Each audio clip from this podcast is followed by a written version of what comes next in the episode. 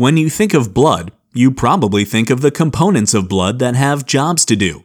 Red blood cells, white blood cells, and platelets each play a role in keeping your body healthy and are an important part of your bloodstream.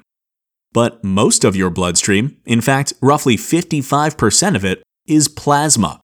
But what exactly is plasma? Well, plasma is the stream part of your bloodstream.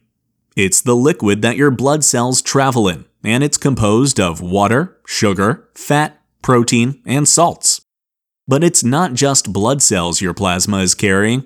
You'll also find hormones being sent around your body, nutrients and vitamins absorbed by your digestive system and carried along in your bloodstream, antibodies that fight off infections, anti clogging factors to keep your veins and arteries from clogging up, and waste products like broken down cells or destroyed viruses.